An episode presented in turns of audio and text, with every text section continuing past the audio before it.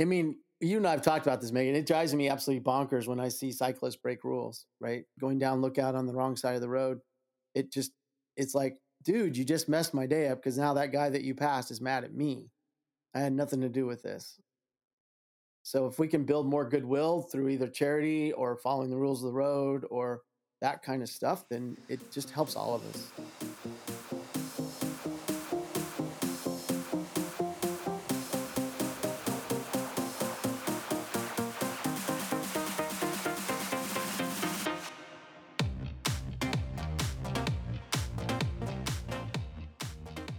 Listening to the Maximum Enthusiasm Podcast, the exploration of life fully optimized with Megan Hottman.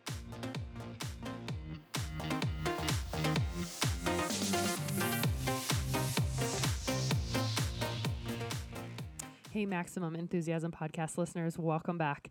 This episode is brought to you by my friends over at Relish Studio. Check them out on the web at relishstudio.com. They are a digital marketing firm devoted to purpose driven business leaders, and their goal is to guide and support their customers as they realize the full potential of marketing to fuel both business and personal growth. Speaking from personal experience, I have worked with Relish on websites, logo design, and in fact, the editing of this very podcast. I can't say enough about them. And my friend Stu is just a wonderful human. He is totally in alignment in terms of environment and sustainability, two things I'm very passionate about. And in fact, their entire business is a 1% for the planet partner which means they're giving back a percentage of their revenue to environmental causes and organizations. I just love these guys. I can't say enough about them. If you decide to check them out and you want to hire them for a new job, make sure you mention the Maximum Enthusiasm podcast to them, and they will offer you a 10% discount off of their normal rate on their first engagement with you. Check them out, relishstudio.com.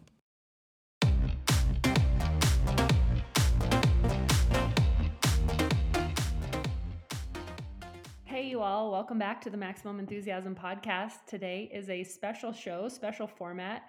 I have two guests joining me, uh, one of whom is my new partner in law, Andrew Phillips, and the other is Bill Plock, the host of the brand new cycling event called the Colorado's Ride. And so, jointly among the three of us, we take turns asking questions and answering questions of one another, which I think is a super fun format. I do just want to give you a heads up about the Colorado's Ride. They are getting really close, actually, to being completely full. And so, if you wanted to jump in on this event, I highly recommend you check it out quickly. They've got about 90 spots open, last I heard, and that could probably even be fewer at this point. Um, 93 registrations. So make sure you check out Colorado's Ride. Uh, that's plural, coloradosride.com if you want some more information and to sign up. Andrew and I will be riding, and we'd love for you to join us.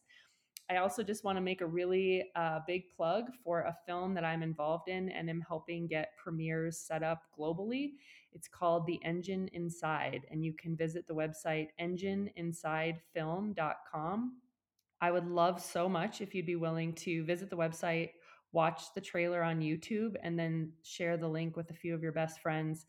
And ideally, share the link with people who don't ride bikes so that we can actually get them jazzed about bikes. But our goal is 100,000 views of the trailer, and we would love to get your eyeballs on it. In addition, we'd love it if you wanted to come join us for one of the premieres. We are hosting three here in Colorado June 7th in Salida, June 29th in Golden, and July 12th in Boulder. And you can see the entire global schedule of premieres and screenings on the website engineinsidefilm.com. If you are interested in hosting one, please reach out to me at Megan at anthillfilms.com. I'm actually super stoked and excited to be helping the Anthill team in being the premier coordinator. So reach out to me via email and let's get you a show in your city. You can use it as an awesome opportunity to get your cycling organization, cycling community together. You can also use it as an opportunity to fundraise for your favorite cycling organization or advocacy group. Um, and I think that the film is super inspiring, and we're really hoping it gets even more people on bikes. So if you missed the live events, it will be on iTunes later in July. So you'll be able to watch it online. And from there, we really hope it gets picked up by a streaming service. So again, your views on that YouTube trailer would be hugely helpful. Um, so, with that, let's get into the interview. Let's talk about the new news for the cyclist lawyer with Andrew joining the team here with me in 2023. And then I'd love for you to hear all about the brand new cycling event called Colorado's Ride. And I hope that you will join Andrew and I there later this uh, fall. Thanks so much for listening.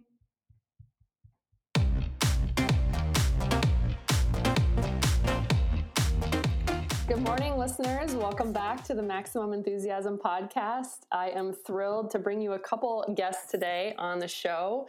We are hosting Bill on behalf of a brand new bike ride that I can't wait to have him tell you all about. He and his partner, Zach, are launching this incredible event, and Bill is also the face and the human behind 303 Endurance, 303 Cycling. And I'm also super pleased to introduce everyone to my new partner in law, Andrew Phillips now known as the cyclist lawyer, part of the cyclist lawyer team. And so we're super excited to talk about what we're up to. And of course, it all comes full circle because Andrew and I are both taking part in Bill's ride. so welcome to you both. All right. Great Thanks to be here.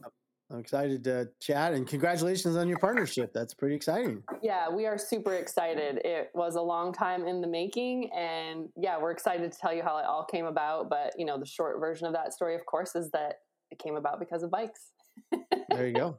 Like a lot of things. like a lot of wonderful, fortuitous things that happen in life. The synchronicities around cycling are too numerous to mention. Right. Is there um, anything bad about bikes, or it's just so great? I can't. I can't really seem to think of of many. No. so, Bill, um, talk us through this partnership with Zach. Uh, he's got his own kind of logistics company. This perfect merger and union of the two of you, and this idea to bring this new event to life. Tell us about the event, the website, all the things. Well, where to start? Let's think. Um, the, the bottom bottom line in all of this is Zach, who has Summit Cycle Solutions, is his company, and they do logistical support for all kinds of rides: MS Ride, Triple Bypass, Ride the Rockies, Ride Bike North Carolina, to name a few. And then I he and I've worked together for a few years working with the We Ride 4 cycling club, and we do their 50 person mini tour, if you will. Been doing that. And then when I was the interim ride director for Ride the Rockies last year, of course, Zach and I worked tons together. And to be honest, and this is not a slam on some rides, but we just felt like that something needed to change to make these multi day tour rides more sustainable, more important to towns, more more interesting for riders and more engaging. So we came up with this concept. We call it Colorado's Ride. Keep it simple. And we wanted to um, find two communities that we could kind of have as a dual spoken hub uh, setup for cycling. So we chose Durango and Pagosa Springs as those communities because, I mean, it's like one of the best parts of the state of Colorado, no doubt about it. And then we introduced some cultural things like if you ride our ride the first day you ride from Durango to Silverton, you take the train back, you know, and, and so we really want to pitch the idea of learning about the local community and, you know, not moving every day, getting up at 530, packing your stuff and then being all stressed out to get to the start and then, you know, whatever. And, and so you can come back to Durango and you start to learn where maybe the cool restaurants are, the coffee shops, and you get to really spend time there. And what we're seeing about this is that people are bringing families and their their kids and their other significant other might just hang out at the hot springs all day while they're riding their bike or vice versa. So I think the impact over time, if we become successful like we think, the towns love it. I mean, we had meetings all week with Durango and Pagosa Springs. They're they're excited for us because they know these folks will stay around. So and Andrew, hop in when you have questions too. I don't mean to. I'll just tell you, I haven't spent a lot of time in that area, so I am super stoked to get to know that area better. And when I found out that it was we're staying in these two small towns that I want to know better, like it just spoke to me. What what a great concept! This is a great way to just plant a little bit more roots in Colorado and get to know you know the south uh, southwest part of Colorado. So I, I think it's a great way to do it. Well, the the cool thing is the the each day is actually going to be different and unique. Um, day one is high alpine, you know, Coalbank and Molas Pass, and really extreme scenery that's just amazingly beautiful. And there'll probably be snow still. I mean, I was driving down there; the snow is so deep down there; it's incredible. But then the next day we do a, a loop around Durango, if you will, and you're going to see a whole bunch of different ecosystems. You'll see red rock and canyon and some high alpine scenery from a distance and high desert and it's it's just going to be absolutely beautiful. We'll end up west towards Mesa Verde, not that far west, but you'll get a glimpse into that valley, the Dolores River Valley, and then back into Durango. Um, day three, I think, is going to be the best day. Just personally, I I think it's like the total sleeper day. Everybody's looking at the ride to Silverton or the ride up and down Wolf Creek, which is our fourth day. But the third day, you ride through these really r- wonderful rolling hills on the west side of Durango, drop south into a little um, small town called Ignacio, which is basically on the southern Ute Indian reservation, but it's an island of its own town. And then you ride through the reservation on a Highway 151 up to Chimney Rock, and the the views, the it's quiet, it's high desert, but high, but rolling hills, and you get views of the on the let's see to your back essentially as you're riding well be to your left most of the way. You'll get huge views of the San Juans from a distance. And then you get to the top by Chimney Rock and you roll down into Pagosa Springs. And then there you are at the hot springs if you're staying at the hotel there. I think it's gonna be a great day. It's gonna be a little oh, long. Oh, yeah. That'll be our longest day, 88 miles, but um, there's a lot of flat and it should be pretty fast riding for the most part. And mostly tailwind. You're promising that now, right? Tell me. we like we like to think so, but I think you'll just I think you'll actually feel as I drove this road, you'll feel some of that Native American, whatever posture. The the something about that area. You'll feel mystic. I think about some places, and I just I think it'll be a special day more than people think and being on the bike, I mean, always, every time, right? It's it's just a different experience than being in a car. You get on the bike, you're gonna feel this coming into your soul, as it were, in a different way than if you're sitting behind a windshield and going through at 65 miles an hour. You just oh. slow it down. You breathe in the air. You breathe in all of that history. Um, you know, there those moments where we get to stop and just kind of look around us and, and take it in. So it's gonna be great kind of a fun side story on that is I went down to Ignacio and I met with the uh, town manager and he was super excited for us. He's actually a pretty big biker himself. He even talks about how his stationary bike ride is is the Iron Horse Classic, which is our first day of our ride, and he has a soundtrack exactly for it. And he just mentally thinks of the hills and so forth and so on. But he's been the town manager at Silverton, Antonito, Chama, he was the director of the railroad that goes from Chama to Antonito. So we talked about that. And actually, a lot of our ride is on the old uh, railway that went from Denver to Silverton via Chama, which is basically how it went way back in the day. So there's a lot of history that I'm going to try to bring a light before the ride so that when people get out on their bikes, they'll be really appreciative of, wow, why is this road here? Why is that town here? You know, that kind of thing. Bill, one thing I think we as cyclists who sign up for these events really take for granted, um, perhaps until we've seen it from the other side, is the impact it does have on the towns where we stop and we ride. And someone said it to me really well once in Steamboat, where it was like, just because you guys are here to ride bikes today doesn't mean that everyone who lives here isn't still trying to get to school and trying to get to work today. Totally. And you guys are on vacation and you're here to play bikes and enjoy the scenery and be tourists.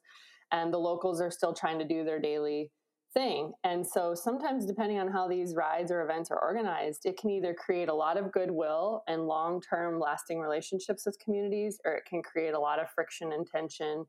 And of course, from Andrew and my perspective, we want to um, we want to keep the relationship between motorists and cyclists as positive as possible.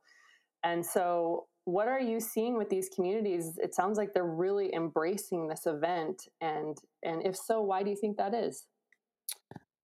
Well, a couple of reasons, and you're, but to your point, we are very careful about that because, for example, we sat down with the um, city of, well, our first meeting last, one of our first meetings was CDOT and the Colorado State Police, and we talked through every road we were going to be on, and the construction, and how we might impact that process, and how we can mitigate that and properly roll through, and this and that and the other. And then with Durango, we met with the fairgrounds where we're staying, and the fairgrounds is right next to the high school and they'll be in school by the time we come there. So we adjusted our start time to minimize any conflict with students driving to school. And we're also going to utilize the main road. We were thinking about taking some of the trail to get out of town, but that creates issues with people that commute on that trail. So we didn't want to have to fight through that. So we're just going to, the, the police officer said, we'll just get you out of town. We'll just take you as fast as we can to basically where your routes really start. And we'll provide closed road with our rolling closure basically. And I think people appreciate that experience. Minimizes the impact on town for sure. And that's really important to us.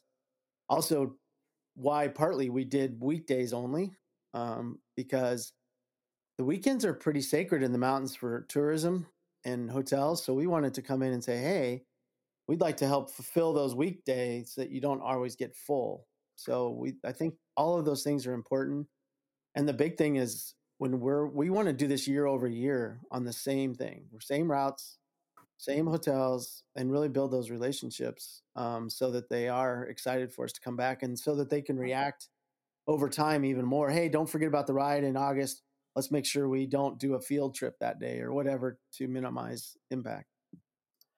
Right. And from a local city's perspective, other than obviously an influx of tourism dollars, which is always nice, especially as we start to move kind of out of peak summer season towards the fall in that time of year, um, what are some other reasons that towns like hosting us as cyclists? Or what's the what's the upside of this to them? I mean, yes, the obvious, the obvious, you know, visiting stores and restaurants and that kind of thing. But I think it's also like in our case, in most rides, we have a charity aspect. So 50% of our profits will be going to local charities. And so, for example, Ska Brewing, which is our our beer sponsor, they're super excited about that because they can now bring one of their charity partners to one of our events, and maybe they help out with an aid station, and we donate back to the to that charity, which then puts them in a good light with the town and everybody's excited. Ignacio's the same way. Um, the town manager, they have, they actually own this space behind the town hall, and it's a, it's a, it's like a hosting facility for a couple of nonprofits that benefit kids.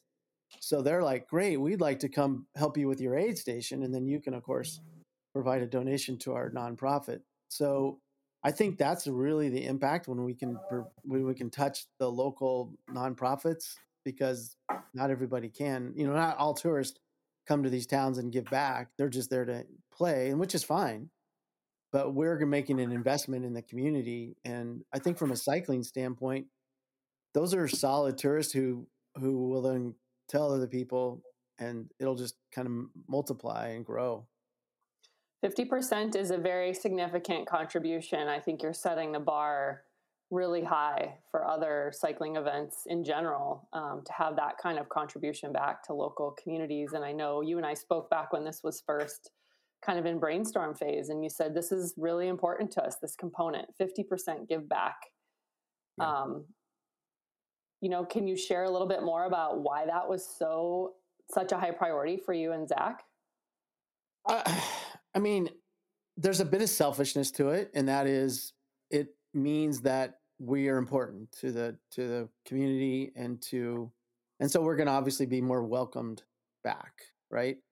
But there's way more to it also because you know me, I like history. I like how things are how they become what they are and so forth. And I think by engaging with local charities, you bring in people that have really no exposure to cycling and i think that that's important for all of us to be safer out there when there's more types of folks that know hey these are just cool people that want to give back too and kind of take the the helmets glasses and, and the lycra off so that we can you know demonstrate a goodwill i think that's important to write the rising tide for cyclists because mm-hmm. we all mm-hmm. know that i mean you and I've talked about this, Megan. It drives me absolutely bonkers when I see cyclists break rules, right? Going down lookout on the wrong side of the road. It just, it's like, dude, you just messed my day up because now that guy that you passed is mad at me. I had nothing to do with this. That's right. So if we can build more goodwill through either charity or following the rules of the road or that kind of stuff, then it just helps all of us. I love it. And before we go any further, let's make sure we mention the website. Super simple. ColoradosRide.com. Just plural Colorados, no apostrophe, coloradosride.com. and registration is open and spots are open and you offer camping you offer tent service people can book hotels. Correct. And then just to plug on our camping it's a deal.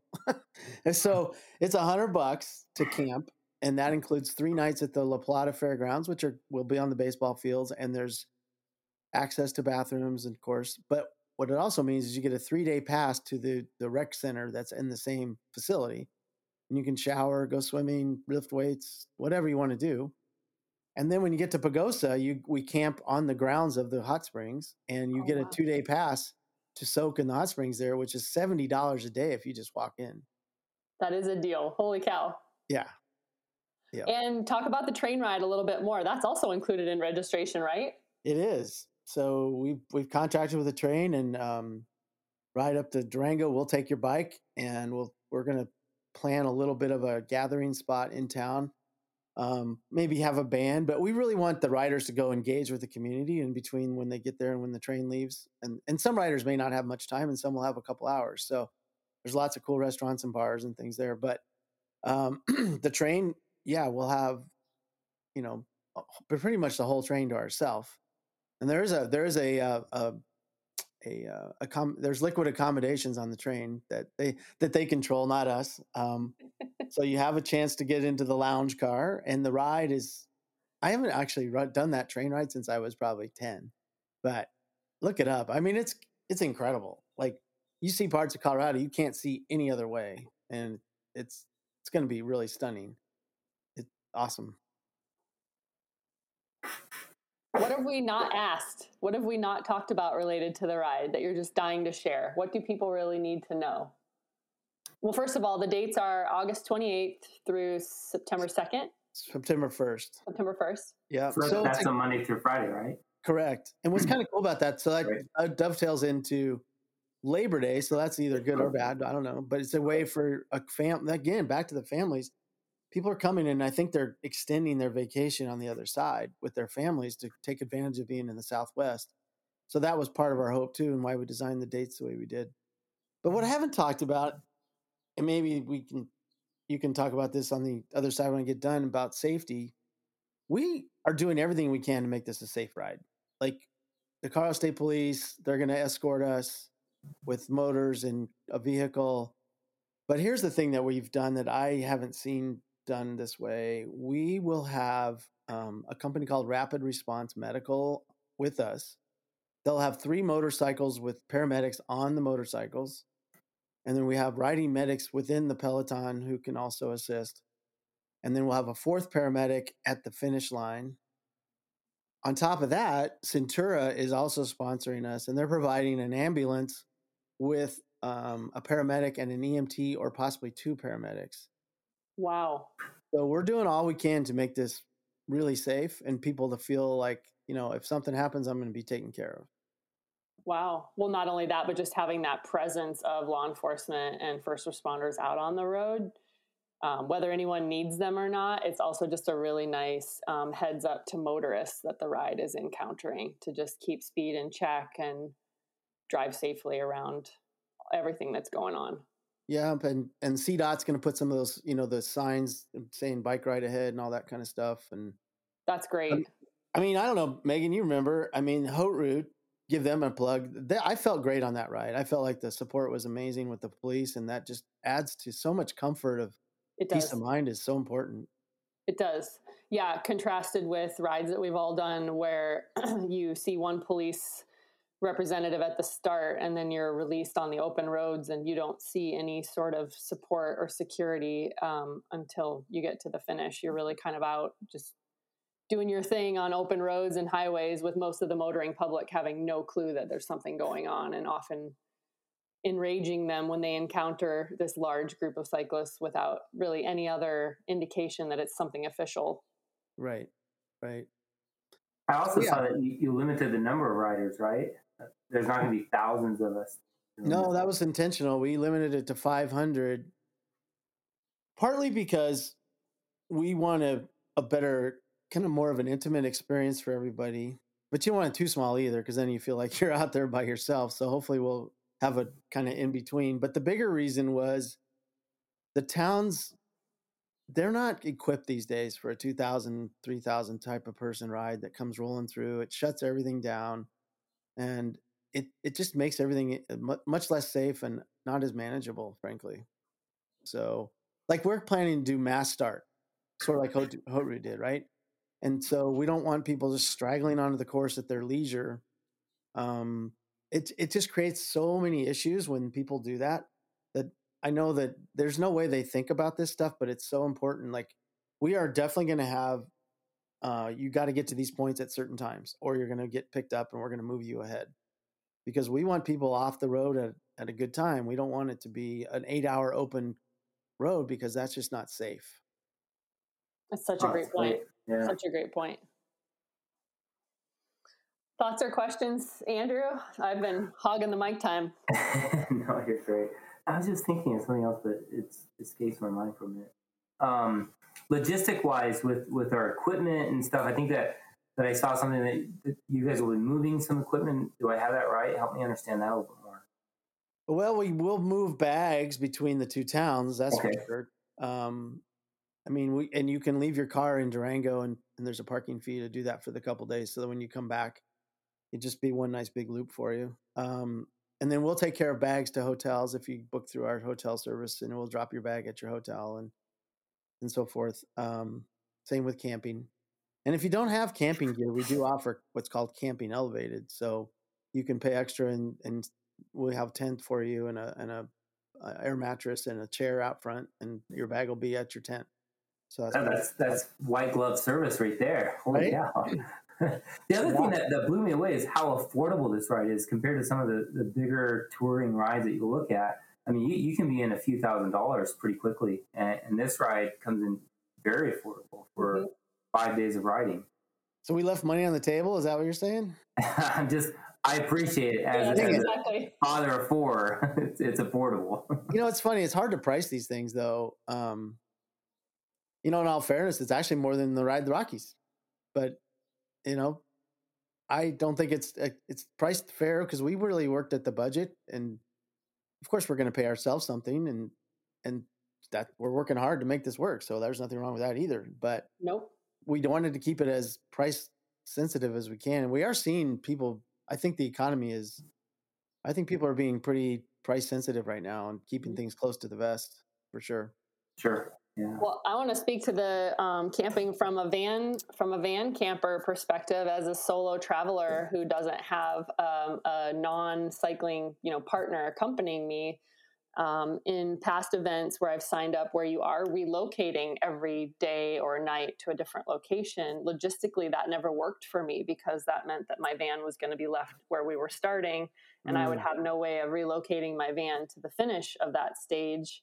Um, and I've scrambled repeatedly to try and find people whose significant others could drive my van to the next. Fa- I mean, it's this whole thing. Um, mm. And plus, my dog is usually accompanying me in the van, and so having her sit somewhere, it's just not. So the fact that you have two host cities where we do a loop and return each day is really critical for people like me because I get to come back to my home base, and I'm not trying to find someone to relocate my van for me and um, you know, I know that it's going to be parked in a safe space and I don't have to pack everything up, like you said, every morning. And that's really nice from a logistical standpoint. Well, good. I mean, in, in frankly, the, the van life folks, I mean, that's, there's a lot of people asking about where they can park and we do allow that. I mean, that's part of the deal. Um, but it's kind of an afterthought in some ways, to be honest. Like you can actually, now you're saying all that, you could do a nice combo. You could leave your van you know, you could stay at a nice place in Pagosa for the two nights, come back to your van. It's kind of a dual type of vacation for you, basically. Yep, yep exactly. It's really nice to not have to relocate it every day. So, so thank you for for that from my perspective. Absolutely, absolutely. Andrew, are you a van camper guy? Uh no, but boy, that looks appealing. I'm uh, lay the seat back and camp in the SUV. That's what I do. How did you two camper. become partners? I'd be curious. It's such a good oh, story. Well, boy. like I said earlier, of course, it started with bikes. Um, and Andrew, I want you to fill in the details too. But my short version of it is that Andrew was a member of our bike ambassadors team for several years. And so he participated with our team and he was always awesome. He'd come by our bike to work day station and he helped us um, a couple falls ago when we did trash pickup at our we adopted a road section and he came and picked up you know he's just like a super involved and incredibly enthusiastic member of our bike ambassador team. He's also a very disciplined um, bike commuter. He commutes a lot a lot a lot all year round in all the weather scenarios. Yeah. um, and so we just kind of got to talking about representing cyclists and he's got many many years of that under his belt i'll let him speak to that um, but it just made sense for us to collaborate and sort of from my selfish perspective my own just human side after doing this work for over 13 years kind of on my own um, the emotional and mental toll that it had taken on me without really having a teammate. I had an immense staff and my staff was incredible but i was the only attorney um, particularly after Gwen was hit and killed in 2021, and then we took her case to trial all the way through last December. Like that, that additional year and a half through that process, and then being hit myself last summer and being very badly injured, kind of the culmination and and kind of climax of those two events for me really prompted me to evaluate. Um, the fact that it wasn't sustainable for me to continue doing this work by myself anymore. So that was my that was my perspective and andrew i'd love to hear yours. I think the first time i ever heard the name Megan Hottman was a lookout week. I uh, i showed up for lookout week not really knowing what that was and if, if you've never heard that for any of the listeners it's just you know early morning before work this week during the uh, june the last week of june i think.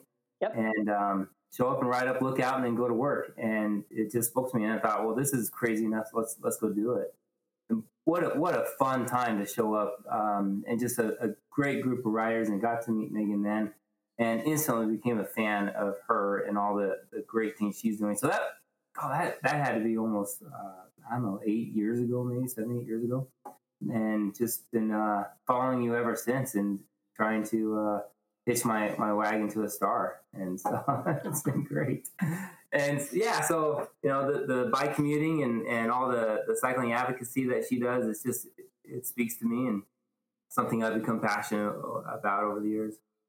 Well, for me, look, bike lookout week is always like, God, do I really want to get up that early? Do I really want?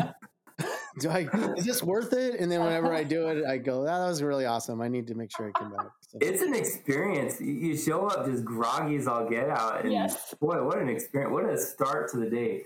But the I don't think I could do it two weeks in a row. One week no. is is enough. it's hard. It's hard. Yeah, those are early mornings for sure. And uh, that was kind of an evolution in and of itself. I think we've been doing it now for ten years or so, probably. Um, and it was really a like, okay, how do we want this to look? And then people would kind of roll up around six ish, and so then it became a thing that those were there that were on time there was kind of a badge of honor that you were there on time. And so then we made it a very strict roll at 6 a.m. sharp from the pillars. And so if you were mm. late, you were left behind. And then a couple years we did competitions, and it was people to do the most ascents in a week. And one year we would kind of had a podium of the top three ascents, and then it kind of turned into let's do themes. And so sometimes now we do like a mountain bike day, sometimes we do uh, skin suit day when everybody digs out their old skin suits and guys like Scott Bristol have a ton of fun with that. And so it's brutally early, no doubt. But we're up at the sunrise and it's the week of summer solstice. So it's the longest days of the year. And we finally got clear kind of on our dates. And so now it overlaps Bike to Work Day, which is the Wednesday of that week. So this year that's June 28th. And so we encourage everyone to go do lookout that morning and then come down to our awesome Bike to Work Day station, which Bill has taken part in Yep. Bicycle Colorado will be there this year. Trust for Public Land will be there this year.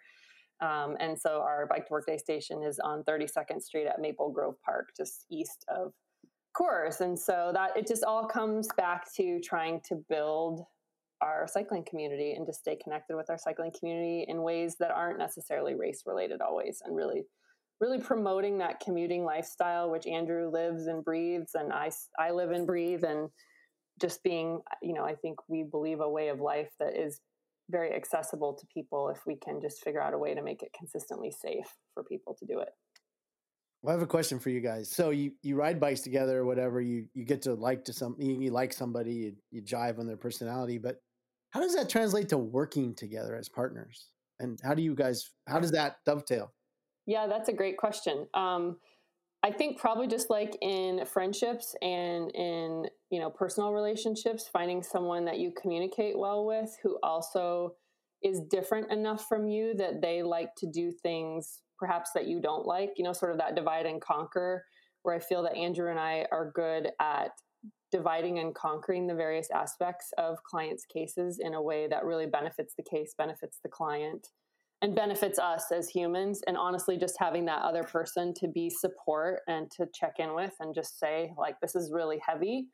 Um, how are we processing this? Um, you know some of these days can be very heavy days when we're meeting with um, spouses and families of cyclists who've been taken from us. Those are heavy days and within the legal profession it's not something that's really talked about. Um, and I've gone way down the rabbit hole on it. It's called vicarious trauma or secondary trauma, where it's a real thing that people that work with people who've experienced trauma can can pick up that trauma themselves. And if it's mm. not dealt with and processed, it can really consume us. And unlike a first responder or perhaps a an ER uh, trauma surgeon who sort of deals with the trauma in the moment and then moves on, people like Andrew and I, when we're working with our clients, we're working with them for years. Um, mm. And to be effective storytellers on their behalf, if we go all the way to trial, for example, we almost have to adopt the story um, and to a certain extent the pain as our own to be effective in conveying the significance of what's happened. And so I think among our profession and certainly my work with other personal injury lawyers too, like this is an aspect that goes overlooked and without a, a, support system in place, it can um, really have detrimental effects. I think we're we're all well aware of you know the um, the profession of law leads the way in terms of alcohol and drug abuse among um, professions like medicine and engineering and law. Like lawyers, one in three are problem drinkers. Mm. And my bet or my personal belief is that that is very closely tied to the work that's being done and the failure to acknowledge the toll that it takes on the humans who are doing it. So, um, in that respect, really just having a support system in a partner is more significant than I could have ever uh, anticipated. But um, I'm curious to know Andrew's thoughts too. Oh my gosh, it's been incredible. So be able to like check in with Megan and say, "Man, today was hard," and to just be able to chat about it a little bit. Um, it get it gets you through. And so I that's been probably the biggest thing that I've really appreciated in this partnership is just having that that sounding board who uh, somebody who really understands what that's like and can help me kind of process that right. Um, so that that's a big part of it. Yeah. I imagine the skills are strategy. Like you know, this is a chess game that we're playing. It's like the practice of medicine. I mean, it is the yeah. practice of law, the practice of medicine, because case law is constantly changing. But also, there are ten different ways to skin a cat, and parts of it are black and white and procedural, but parts of it are very much creativity and live theater and um, and and really saying how do we want to tell this story. And so it's also really nice to have someone to brainstorm like what do we where do we think we want to go with this next step? Here are kind of our options. What do the clients want? What seems most appropriate here? Also, what's going to be most, you know, um, what's the word? I don't want to use the word fun, but perhaps interesting or exciting is a good word to use. Where if everyone is really enthusiastic about a, partic- a particular approach, that bodes well as opposed to doing the thing just because it's what we've always done. And so I think it's also really nice to have a brainstorm partner. And of course, yeah, there's definitely creativity, right? Yeah. There's a creativity in all this, and so having that brainstorm partner to to get a little bit more creative about how we approach those those issues is super helpful. Yeah. Well, I mean, Zach and I are the same way, right? We have to. He sort of takes a part of the ride. I kind of take a part of the ride, and he's very detailed, like extremely detail oriented and really good at the small things. I'm more of a big picture idea.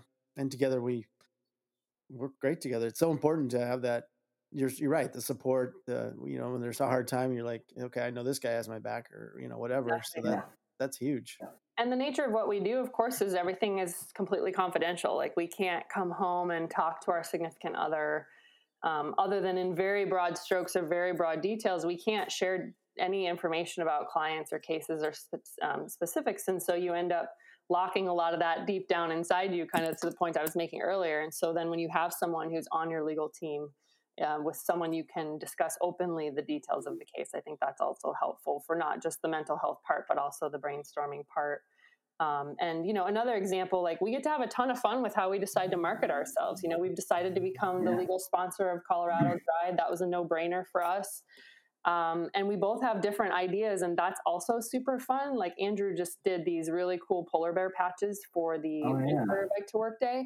And I've never really taken part of Winter Bike to Work Day. I don't do great in cold. Megan does not like the cold. and, and Andrew's like, I'm going to make these polar bear patches. And I just remember thinking, that would never have occurred to me, but that's awesome. And people came out of the woodwork for these patches.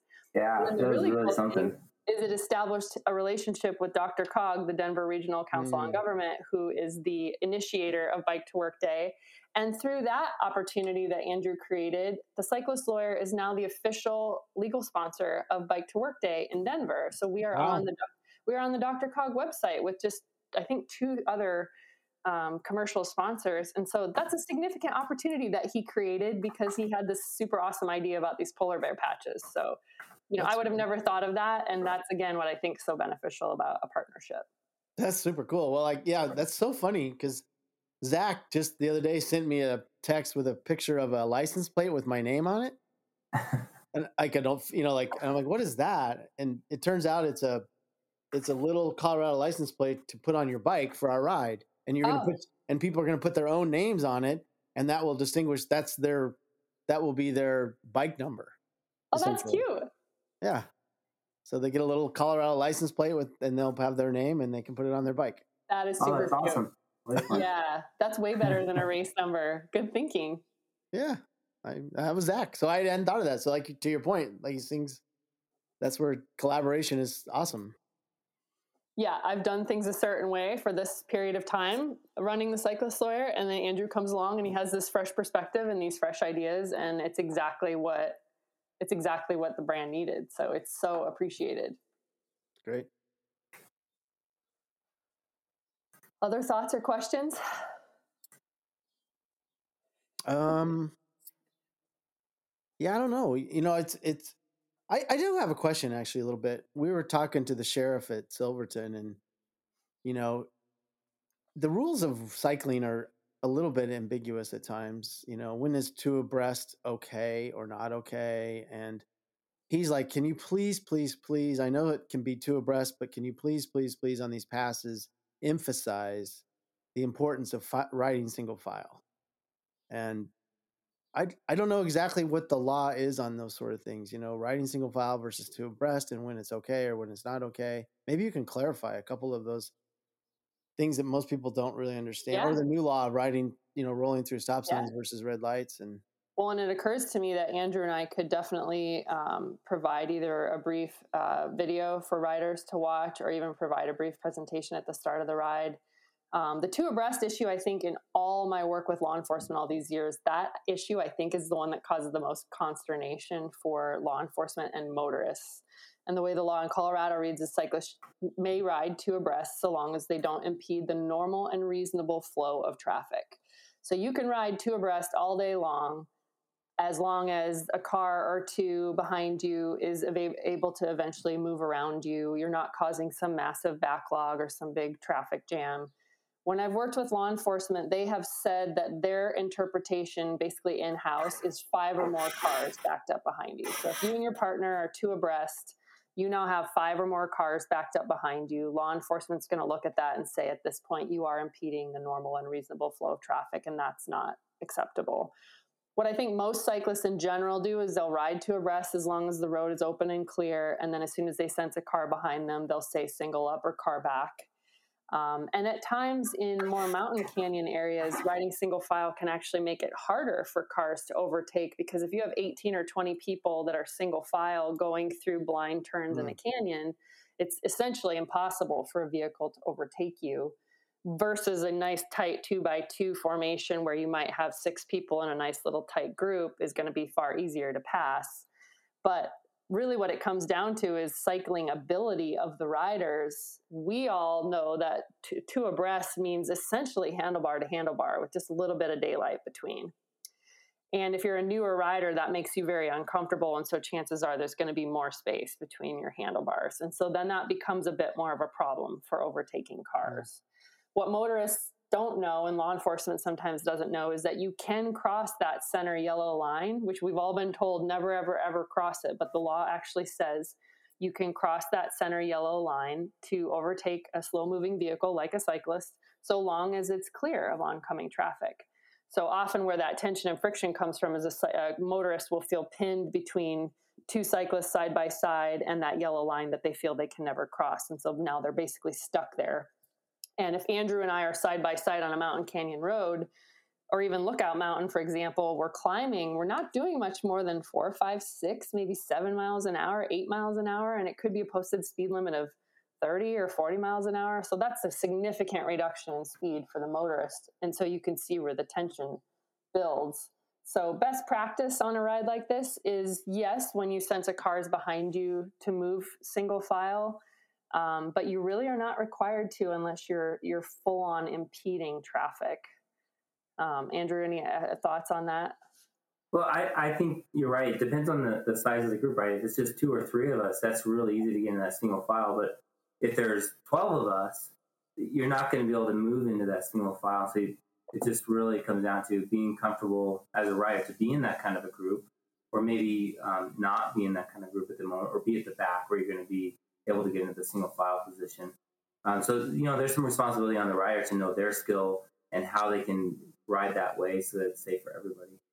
And one of the things we've learned, Bill, on this topic is those share the road signs that were really intended for motorists to share the road with cyclists have have been interpreted the inverse way, which is that motorists gesture at those signs to cyclists who are in groups and say, you all need to share the road. And so we've learned that those share the road signs actually cause more harm than good, mm. which is why you've probably seen in and around Jeffco, there's been a huge movement thanks to the folks um, at CDOT and Bike Jeffco to replace all those share the road signs with the uh, mandatory three foot passing law with an actual visual demonstration that says state law, you know, must give three feet to cyclists so mm. that no matter what, a driver overtaking a cyclist must give them three feet and that's true if you're single file or if you're two abreast.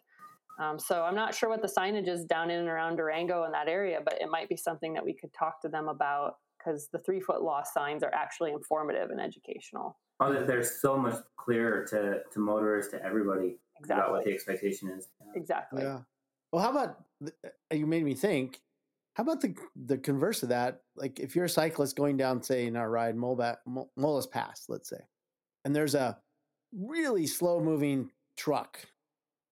And you're feeling almost boxed in because there's cars and is it allowable to pass that truck on a double yellow if it's completely clear to get around that really slow moving vehicle yeah, so the law goes both ways that in the event of a slow moving vehicle, you can cross that um, solid yellow so long as it is safe of oncoming traffic. So, my one caveat or asterisk to this would be that oftentimes cyclists are able to descend faster than motor vehicles. And I would never want to see a cyclist crossing that yellow to pass if they are exceeding the speed limit to do so. Right we are still obligated to file to follow the same posted speed limit sign that all motoring traffic is whether you have a bike computer on your bike or not you're still required to follow the speed limit. And so we do see this up on lookout. You see it in um, coal creek canyon and, and similar places where of course the cyclist can go significantly faster than a car can through those um, the apex of those turns and that is incredibly inappropriate. Um, so only appropriate when the slow moving vehicle is actually below the speed limit and so is the cyclist and they're completely confident that it's clear. And in some ways that might be safer for the cyclist to get around that slow moving instead of maybe something coming in from behind right?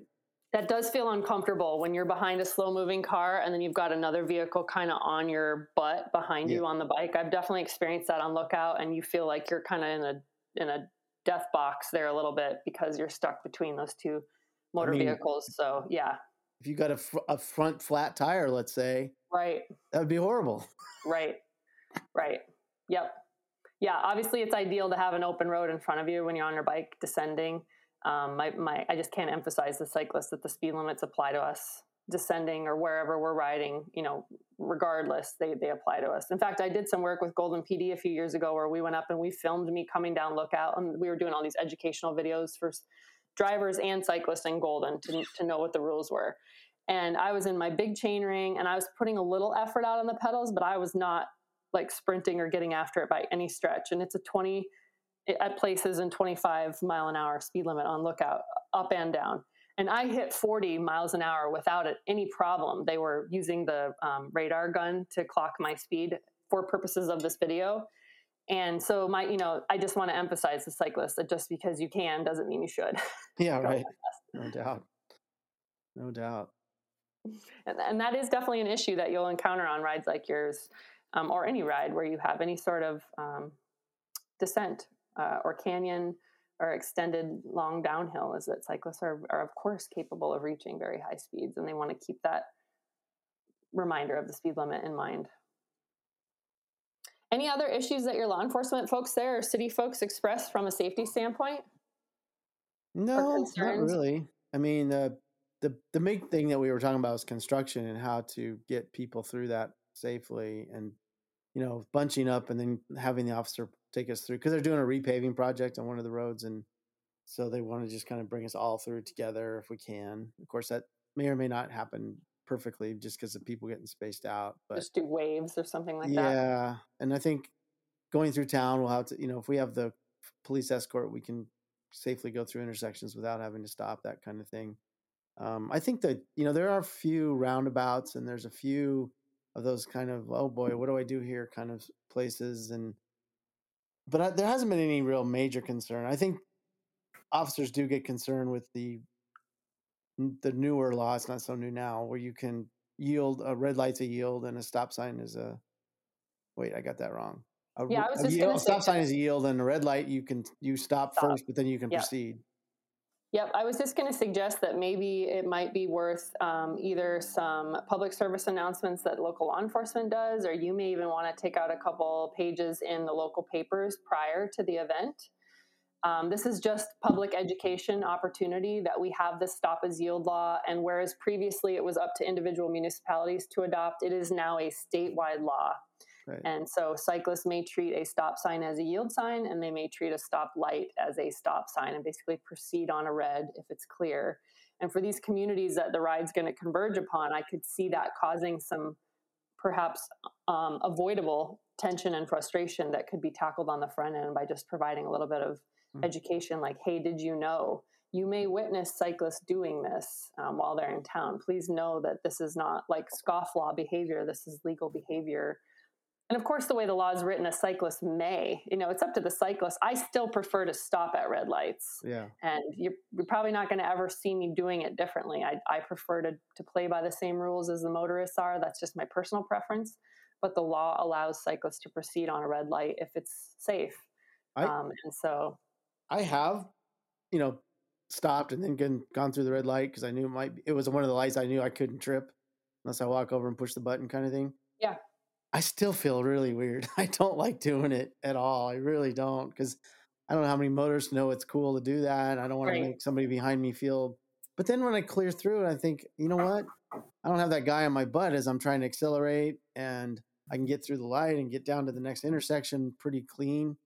So there is some benefit, obviously. And that was the entire basis for that law, which originated in Idaho, which is why it's also referred to as an Idaho stop law. But that's the entire statistical foundation for these laws is that um, statistically speaking, the quicker a cyclist can clear the intersection, the safer they are.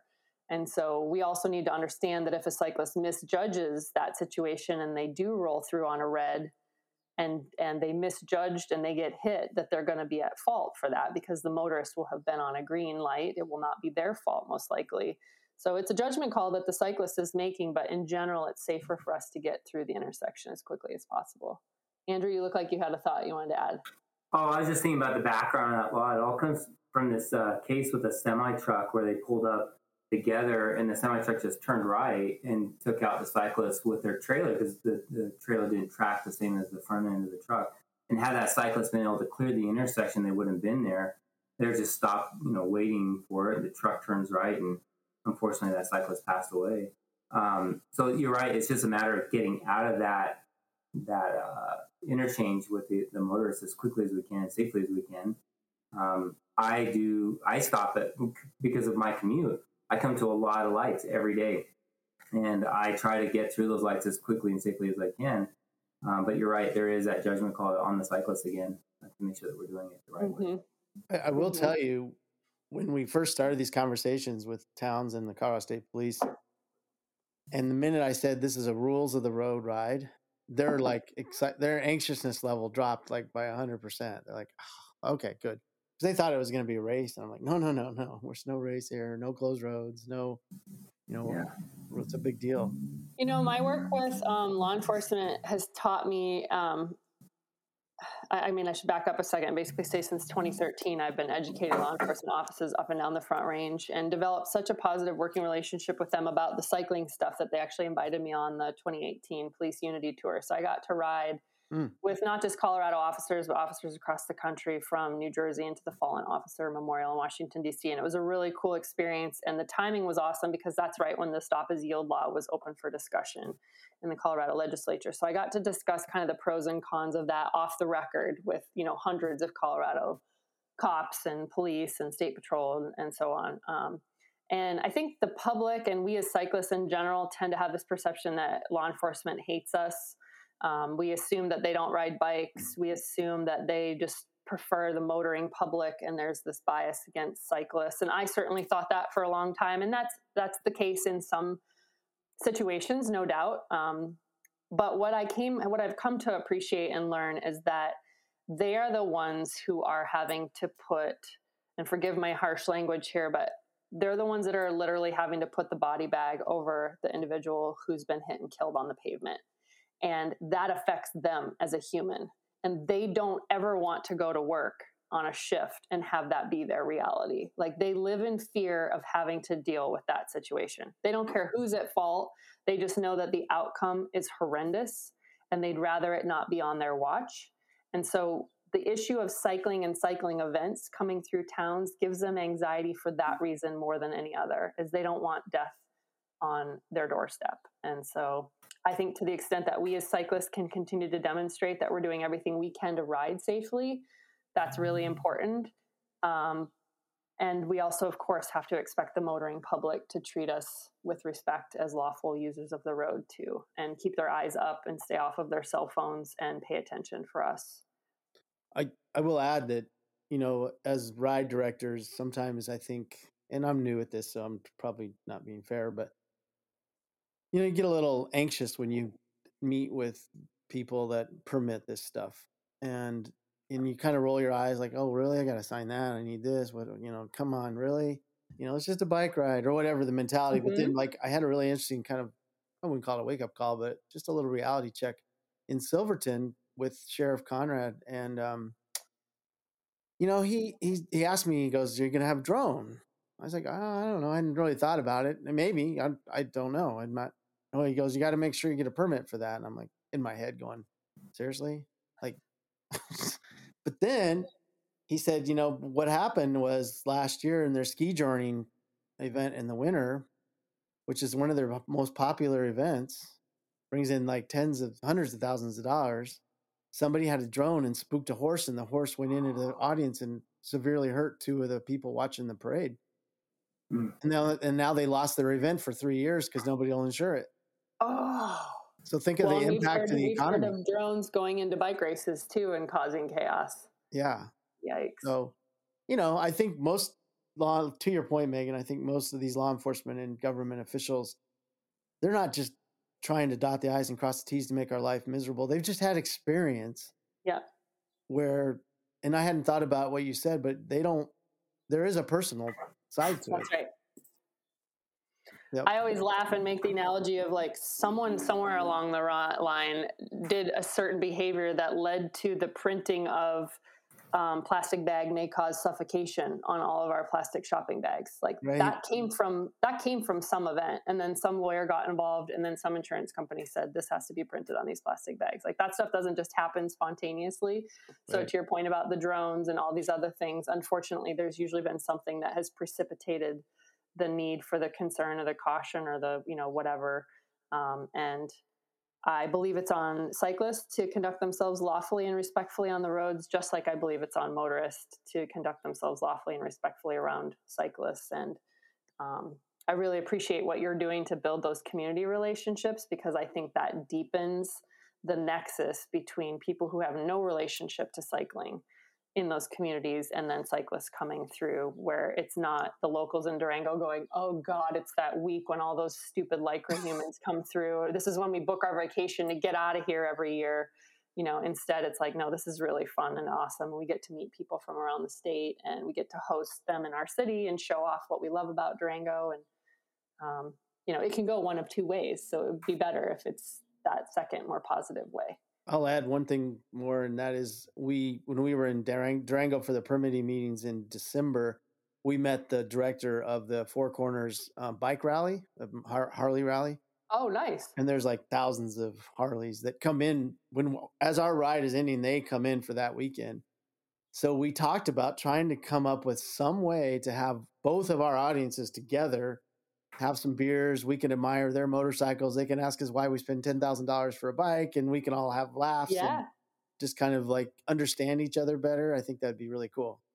Absolutely, some mutual respect among the two-wheeled crowds would be great. Yeah, so we'll see if we can pull something off. But that's a great idea. Leather and lycra.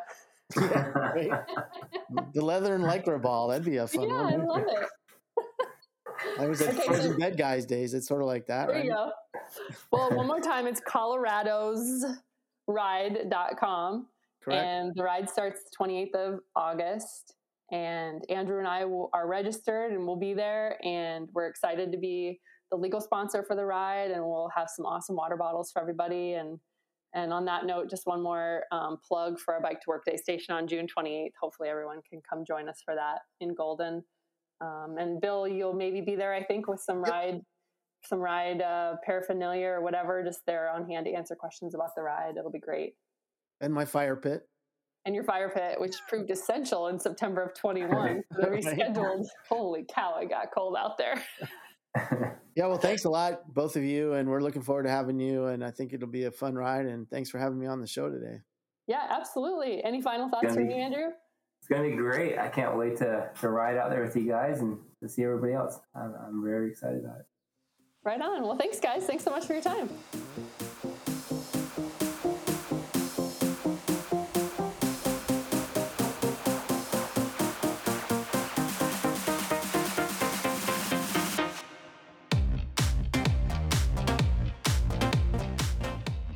Thank you for listening to Maximum Enthusiasm with Megan Hottman. Subscribe, check out our blog, and learn more at MaximumEnthusiasm.com.